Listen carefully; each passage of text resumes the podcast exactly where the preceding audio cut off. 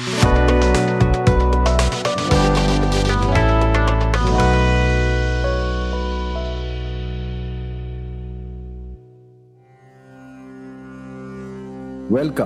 to the chanting of the 11th Adhyaya of Sri Bhagavad Gita. Om Shri Paramatmane Namaha. अथ विश्वरूपदर्शनयोगो नाम एकादशोऽध्यायः अर्जुन उवाच मदनुग्रहाय परमं गुह्यमध्यात्मसंज्ञितम् यत्त्वयुक्तं वचस्तेन मोहोऽयं विगतो मम। भवाप्ययौ हि भूतानां श्रुतौ विस्तरशो मया त्वत्तः कमलपत्राक्ष माहात्म्यमपि चाप्ययम्। एवमेतत्यथार्थत्वम् आत्मानं परमेश्वर द्रष्टुमिच्छामि ते रूपम् ऐश्वरं पुरुषोत्तमा। मन्यसे यदि तच्छक्यं मया द्रष्टुमिति प्रभो योगेश्वर ततो मे त्वं दर्शयात्मानमव्ययम्। श्रीभगवानुवाच पश्य मे पार्थरूपाणि शतशोथः सहस्रशः। नानाविधानि दिव्यानि नानावर्णाकृतीनि च पश्यादित्यान् वसून् अश्विनौ मरुतस्तथा बहुन्यः द्रष्टपूर्वाणि पश्याश्चर्याणि भारत। इहैकस्तं जगत्कृत्स्नं पश्याध्यः सचराचरं मम देहे गुडाकेश यच्छान्यद्रष्टुमिच्छसि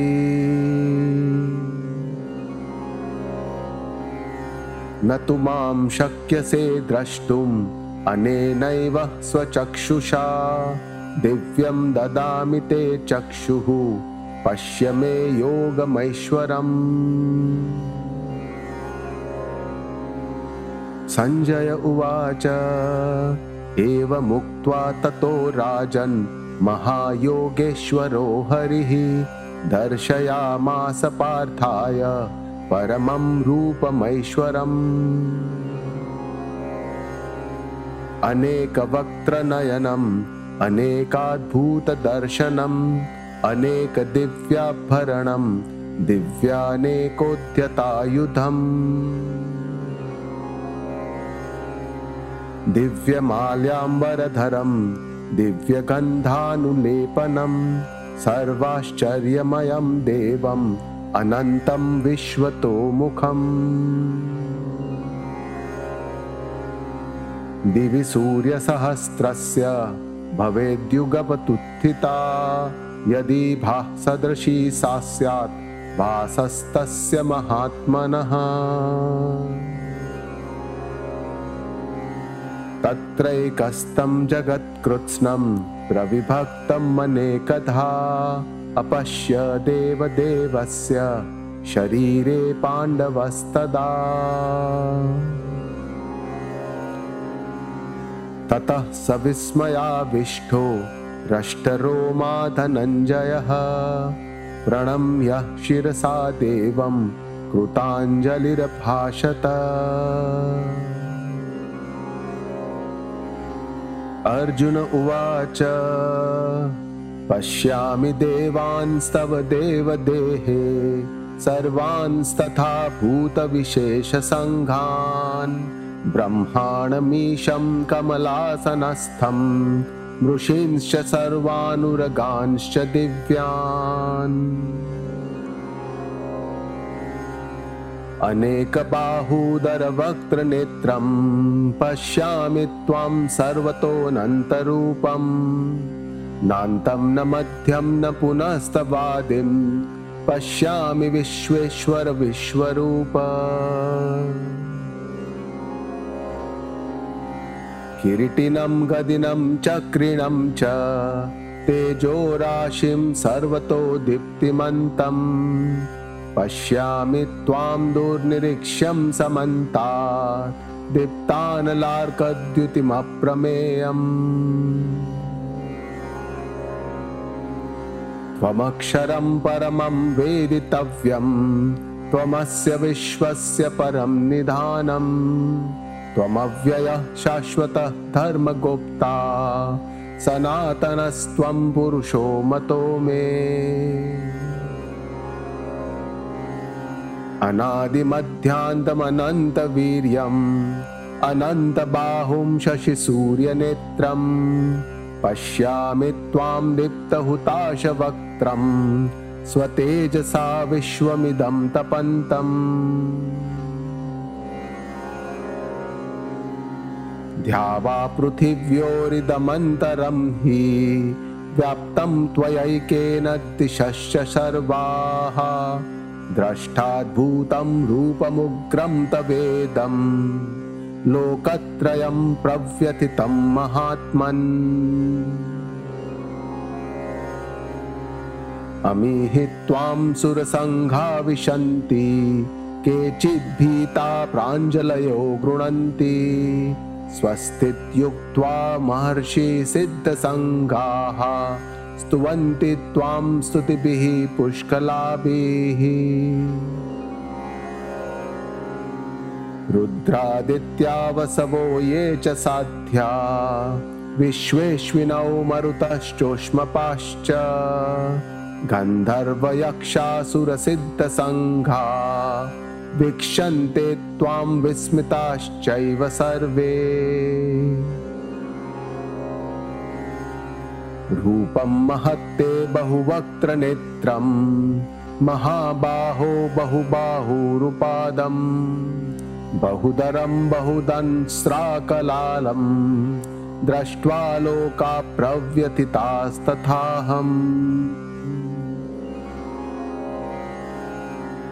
नभः स्पृशं दीप्तमनेकवर्णम् व्यात्ताननं दीप्तविशालनेत्रम् दृष्ट्वा हि त्वां प्रव्यथितान्तरात्मा धृतिं न विन्दामि शमं च विष्णो अमिच्च त्वां धृतराष्ट्रस्य पुत्राः। सर्वे सहैवावनिपालसङ्गैः। भीष्मो द्रोणः सूतपुत्रस्तथासौ। सहास्मदीयैरपि योधमुख्यैः। वक्त्राणि ते त्वरमाणा विशन्ति। दंस्त्राकरालानि भयानकानि केचिद्विलग्नादशनान्तरेषु सन्दृश्यन्ते चूर्णितैरुत्तमाङ्गैः। यथा नदीनां बहवोऽम्बुवेगाः समुद्रमेवाभिमुखा द्रवन्ति तथा तवामि नरलोकवीरा विशन्ति वक्त्राण्यभिविज्ज्वलन्ति यथा प्रदीप्तं ज्वलनं पतङ्गा विशन्ति नाशाय समृद्धवेगाः तथैव नाशाय विशन्ति लोकाः त्ववापि वक्त्राणि समृद्धवेगाः।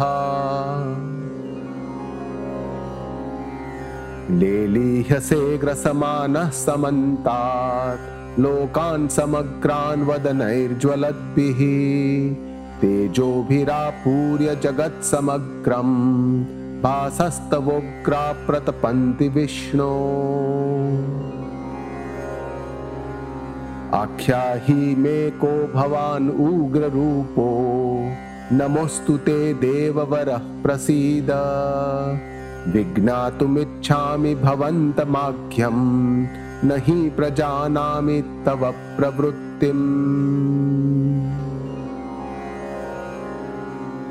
श्रीभगवानुवाच।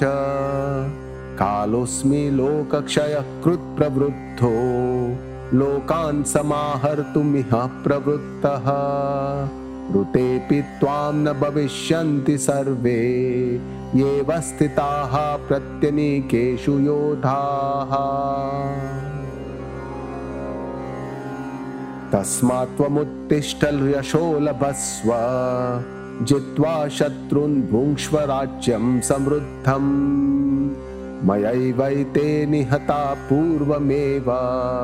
निमित्तमात्रं भव सव्यसाचिन्। द्रोणं च भीष्मं च जयद्रथं च। कर्णं तथा न्यानपि योधवीरान्। मया हतास्त्वं जहिमा व्यतिष्ठा युद्धस्व चेतासि रणे सपत्नान्। सञ्जय उवाच एतत् श्रुत्वा वचनं केशवस्य कृताञ्जलिरवेपमानः किरीटी। नमस्कृत्वा भूय एवाह कृष्णं सगद्गतं भीतभीतः प्रणम्य अर्जुन उवाच स्थाने ऋषिकेश तव प्रकीर्त्या जगत्प्रहस्यत्यनुरज्यते च। रक्षांसि भीतानि दिशो द्रवन्ति सर्वे नमस्यन्ति च सिद्धसङ्गाः। कस्माच्च तेन नमरेन्महात्मन् गरीयसे ब्रह्मणोऽप्यादिकत्रे। अनन्तदेवेश जगन्निवास। त्वमक्षरं सद्दस तत्परं यत। त्वमादिदेवः पुरुषः पुराणः।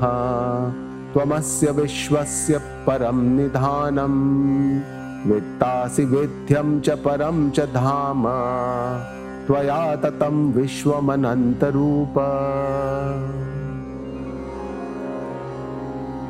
वायुर्यमोऽग्निवरुणः शशाङ्कः प्रजापतिस्त्वं प्रपितामहश्च। नमो नमस्तेऽस्तु सहस्रकृत्वः पुनश्च भूयोऽपि नमो नमस्ते नमः पुरस्तात्तदपृष्ठतस्ते नमोऽस्तु ते सर्वतः एव सर्व। अनन्तवीर्यामितविक्रमस्त्वं सर्वं समाप्नोषि ततोऽसि सर्व।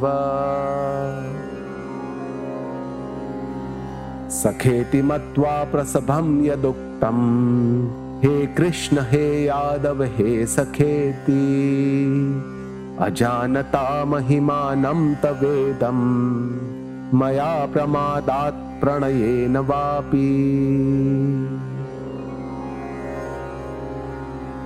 यच्चावहासार्थमसत्कृतोऽसि विहारशय्यासनभोजनेषु एकोऽथवाप्यच्युतः सत्समक्षं तक्षामये त्वामहमप्रमेयम् तस्मात् प्रणम्य प्रणिधाय कायं प्रसादये त्वामहमीशमिड्यम्। पितेव पुत्रस्य सखेव सख्युः। प्रियः प्रियायार्हसि देवसोढुम्। अद्रष्टपूर्वं रशितोऽस्मि दृष्ट्वा भयेन च प्रव्यथितं मनो मे तदेव मे दर्शय देवरूपं प्रसीद देवेश जगन्निवास। किरीटिनं गदिनं चक्रहस्तम्। इच्छामि त्वां द्रष्टुमहं तथैव। तेनैव रूपेण चतुर्भुजेन सहस्रबाहो भव विश्वमूर्ते श्रीभगवानुवाच।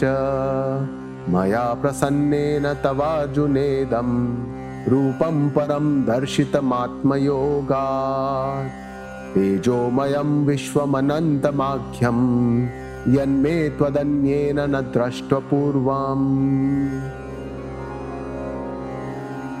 न वेदयज्ञाध्ययनेर्न दानैर्हि न च क्रियाभिर्न तपोभिरुग्रैः एवं रूपः शक्य अहं नृलोके द्रष्टुं त्वदन्येन कुरु प्रवीर।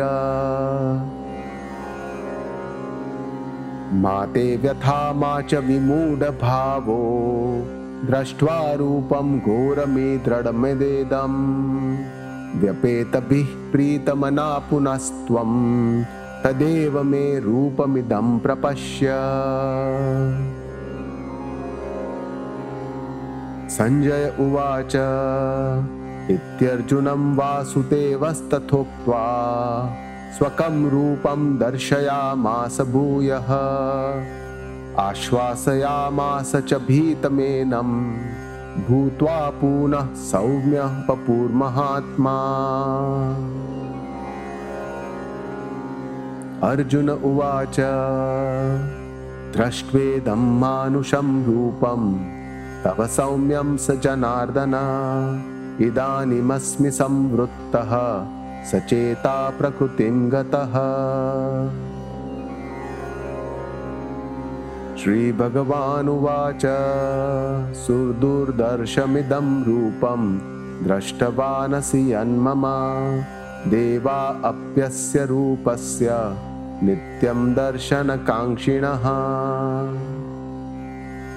नाहं वेदेर्न तपसा न दानेन च चेज्यया।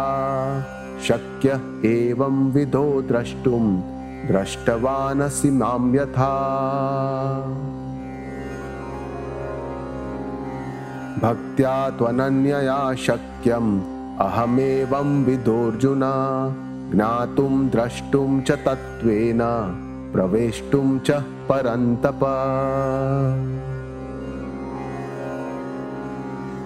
मत्कर्म कृन्मत्परमो मद्भक्तः सङ्गवर्जितः। निर्वैरः सर्वभूतेषु। यः समामेति पाण्डव ॐ तत्सदिति श्रीमद्भगवद्गीतासु उपनिषत्सु ब्रह्मविद्यायां योगशास्त्रे श्रीकृष्णार्जुनसंवादे विश्वरूपदर्शनयोगो नाम एकादशोऽध्यायः